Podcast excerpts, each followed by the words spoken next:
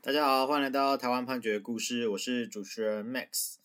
今天要跟大家分享的故事呢，呃，是一个保险诉讼，当然是一个还蛮有趣的故事啊。故事的主角老周呢，啊，他就起诉对这个中国人寿去起诉，啊，就是说他在八十九年啊的时候呢，跟保诚人寿去投保了一个康宁终身医疗保险契约。后来，这个保诚人寿所有的业务都移转给中国人寿，所以他就对中国人寿。那老钟是在一百一十年二月，呃，跟到同年七月之间呢，他在中国医药大学的附设医院，好，就是中国附医，去接受了一个手术，手术叫做自体骨髓间质干细胞移植，好的治疗。呃，那这个手术的内容呢，是包括接受麻醉之后，哦，将骨髓穿刺取出，然后还有这个骨髓的回输。所以呢，他就认为啊，他接受的这个手术，哦，属于他们这个保险契约啊，第二条第七项重大疾病中的呃重大器官移植手术中的骨髓移植。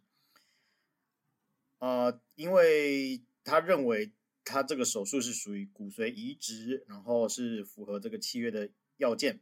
所以呢，他就在一百一十年的十一月，哦，就去呃跟中国人寿说啊，他有这个保险事故发生了，哦，所以呢，呃，期望可以理赔啊，这个给付保险金四十五万元，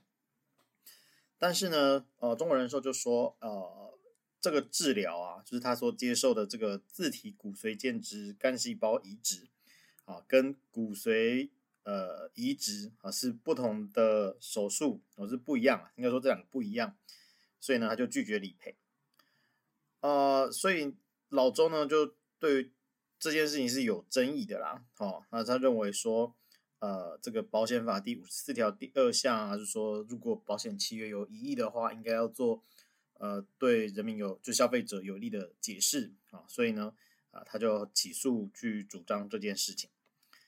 那中国人寿的部分啊，当然就是说，呃，老周呢，他是因为这个左膝前十字韧带损伤断裂啊，半月状软骨损伤啊等等的这些呃伤势啊，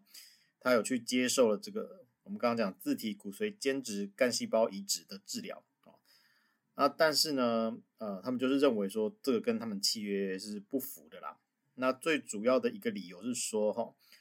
这个自体骨髓间质干细胞移植治疗呢，它是在一百零七年九月六日《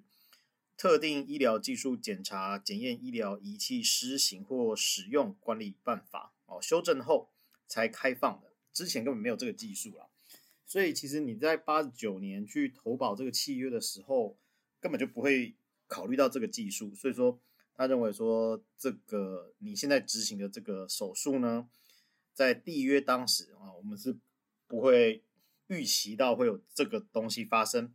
那既然不会预期到，它就不在我们契约的范围内。好，再来第二点是说，所谓的这个呃重大器官移植啊，它应该要跟心脏、肺脏、肝脏、胰脏啊这些器官的移植是相类的。呃这但是你你所执行的这个手术并没有这样的状况，所以他认为说，呃，没有办法赔。好，好，那所以双方就是有有这样子的争执。那案件进入法院哦，他就首先当然是先看契约嘛。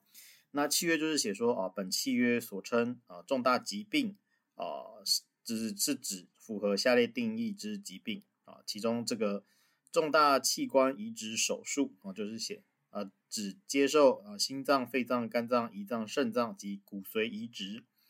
那关键就是在这个骨髓移植到底有没有包括啊自体骨髓间质干细胞移植啦？那两边的见解是不一样的。好，那怎么怎么来判断这件事呢？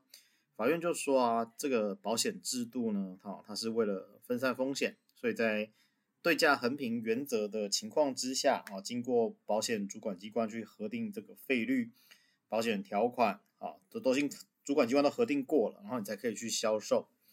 所以呢，它是具有相当高度的技术性啊。那原则上，你应该要回到保险的本质跟机能去探求。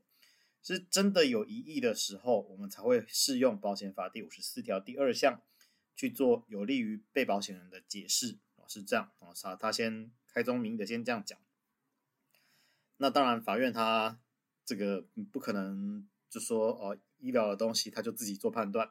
他呢，基本上就是去问了呃，这个中国妇医医院啊，就是他执行的老周的这个手术的医院啊，就是说呃，骨髓移植呢是有包含。呃，自体骨髓间质干细胞移植的，好，那骨髓移植是称为干细胞移植，主要是包括骨髓造血干细胞移植治疗，那可以使呃，就是患有多种癌症和非癌症疾病的病人受益。那自体骨髓间质干细胞移植呢，它就是我们刚刚提到的哦，就是从一百零七年九月发布这个特管办法开放之后。它是用来治疗退化性膝关节炎啊，去缓解病人膝关节退化速度啊、发炎反应啊，去减轻关节疼痛啊，因为不然的话可能是人工关节等等的啊，就是提供多一种治疗的选择。那这两个手术呢，哈，它在术前的状况就都不一样啦，好像是这个自体骨髓间质干细胞移植呢。这个判决里面就就大概去说明了，它必须是呃第一次的移植要六到八周，然后第二次必须要间隔八周，那两次移植啊、都必须要定期回诊去检视临床症状，要抽血检验 X 光啊，满一年要去做 MRI，所以它的整个疗程是大概要一年的治疗跟追踪，那它的这个制备的过程还有治疗的过程哦相当复杂啊，属于。就是特殊管制合格的空间设备才可以去做，哦，所以这两个是稍微不太一样，一个就是造血细胞的，然后另外一个是自体骨髓间质干细胞啊，虽然都是干细胞，但是诶，随着技术的发展有点不太一样。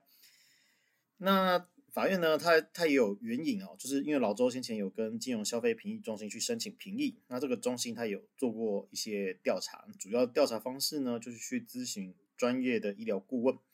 那他问了两个顾问啊，第一个顾问是说，呃，这个自体骨髓间质干细胞移植啊，它呃，并不是说，并不是这个保单所约定的这个骨髓移植啊，它也不是金管会函文所指的这个造血干细胞移植，好，它是说它是只是特管办法里的呃这个的技术啦，这样子的一个手术。